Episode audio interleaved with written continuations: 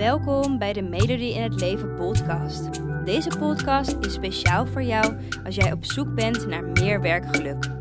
Ben jij je huidige werk zat? Wil je iets anders wat wel bij je past, maar weet je niet waar te beginnen?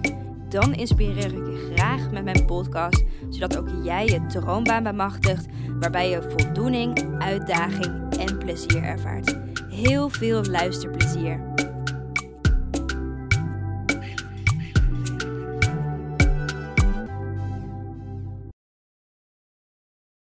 Hey, superleuk dat je weer luistert naar een nieuwe podcast. Ik wil het met je hebben over de vraag: waar ben ik goed in? En dat is echt een vraag die oprecht de meeste mensen moeilijk vinden om te beantwoorden.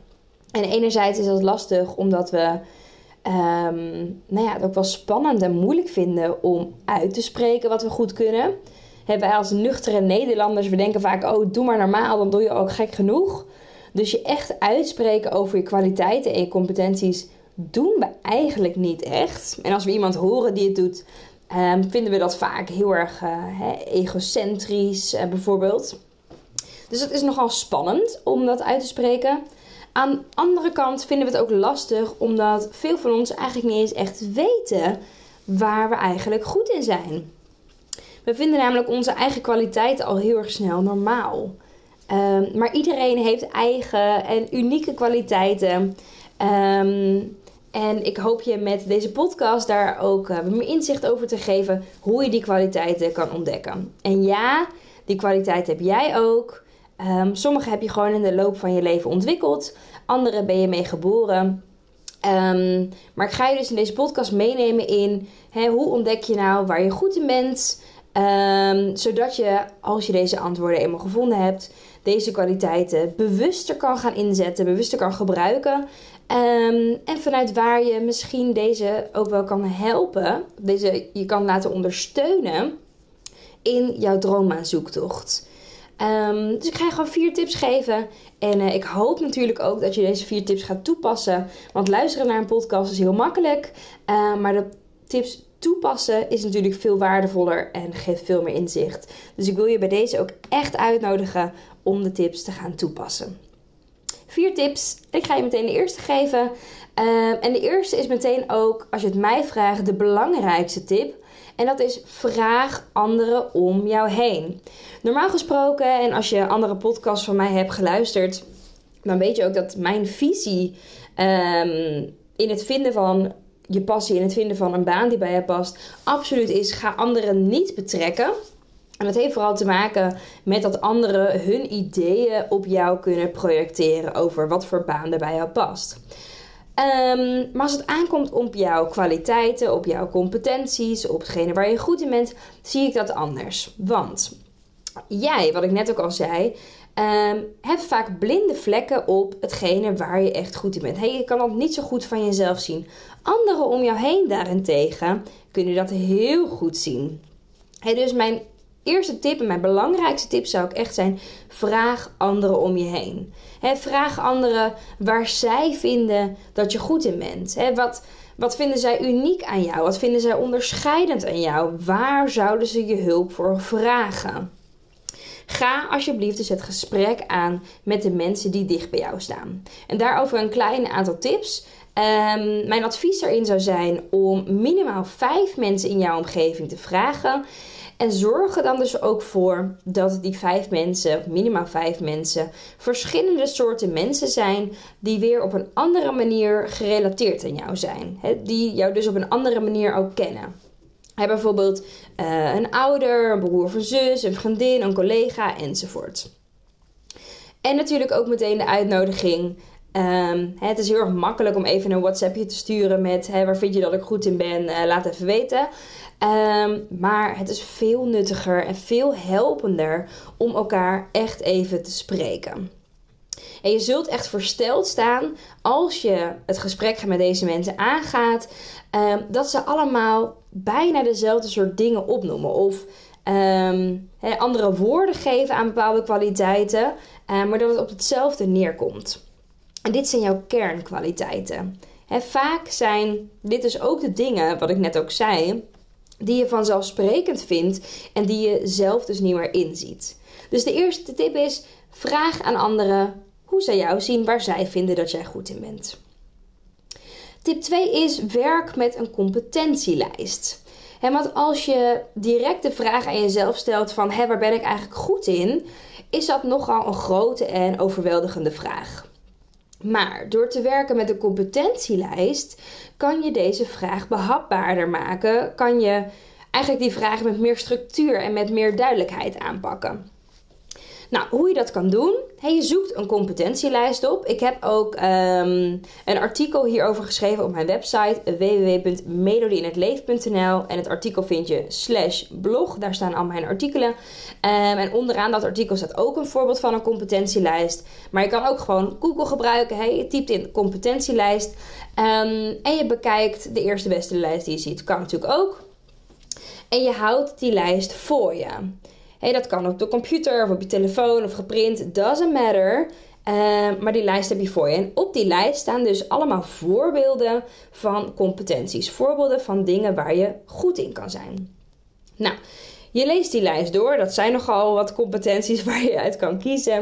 Um, en je pikt daar competenties uit waarvan jij denkt: Nou, hier ben ik wel goed in. Um, en het kan zomaar zijn dat je daar, weet ik veel, 20 of 30 competenties uithaalt. Helemaal prima. Nou, heb je dat gedaan, ga je ze vervolgens ook rangschikken. En daar bedoel ik mee, hè, er zijn competenties die je echt goed kan. Hè, competenties die je van nature goed afgaan. Um, en competenties waarvan je weet, nou hier ben ik wel goed in. Um, maar hè, iets minder goed dan competenties die die je eerder hebt geformuleerd. Of de competenties die je dus echt natuurlijk kan. En dat hoeft helemaal niet perfect zijn van oké, ik ben het allerbeste in nummer 1 en het minst goed in nummer 20. Uh, eh, maar als het maar voor jezelf duidelijk wordt, wat zijn eigenlijk mijn kernkwaliteiten? Hè, waar ben ik echt goed in? Uh, en wat zijn kwaliteiten die ik ook goed kan, maar ja, hè, misschien minder van nature. Uh, en daarbij een tip, het is misschien zelfs helemaal interessant. Uh, om vervolgens je eigen ontdekkingen hè, van de opdracht met de competentielijst naast de ontdekkingen te leggen die je hebt gedaan toen je omgeving betrok bij je kwaliteiten. En ik durf te wedden dat dit ook overeenkomt met elkaar dus uiteindelijk, hetgene wat jij ziet, is waarschijnlijk ook hetgene wat anderen zien. Daarmee bedoel ik niet te zeggen, voer één van de twee uit. Mijn advies zou juist zijn, voer ze alle twee uit. Um, je gaat echt zien, het is zo ontzettend gaaf en leerzaam om dit te doen. Um, maar leg ze vervolgens ook naast elkaar. Het gaat echt je ogen openen. Oké, tip 3 is neem complimenten bewust aan. Um, want zoals ik je net al vertelde, hetgeen waar je goed in bent is vaak niet helder voor jezelf. En dat komt omdat je die dingen vanzelfsprekend vindt. Um, en nou ja, dat komt onder andere voort uit het gedrag dat jij hebt als jij een compliment aanneemt. Want als iemand jou een compliment geeft, en dan heb ik het over een echt compliment, en dan heb ik het over een een compliment voor jou als persoon. Hè? Niet van, oh ja, wat heb je leuke schoenen aan. Nee, maar echt een compliment van, ik vind dat je zo goed kan samenwerken. Of wat heb je dit probleem goed opgelost. Hè? Zoiets. Als iemand jou een compliment geeft, neem je dat compliment dan wel aan. Vaak onthouden we namelijk standjes of feedback of, of negatieve dingen, dingen die we verkeerd hebben gedaan, onthouden we vele malen makkelijker dan alle complimentjes die we krijgen. Dus om je bewuster te zijn van waar je eigenlijk goed in bent, dien je dus ook complimenten echt te ontvangen. He, wuif het compliment niet weg, maar bedank diegene voor het compliment. Geniet ervan dat diegene iets positiefs over je heeft gezegd. En schrijf het zelfs op als je wil. Zou ik je zelfs willen aanraden.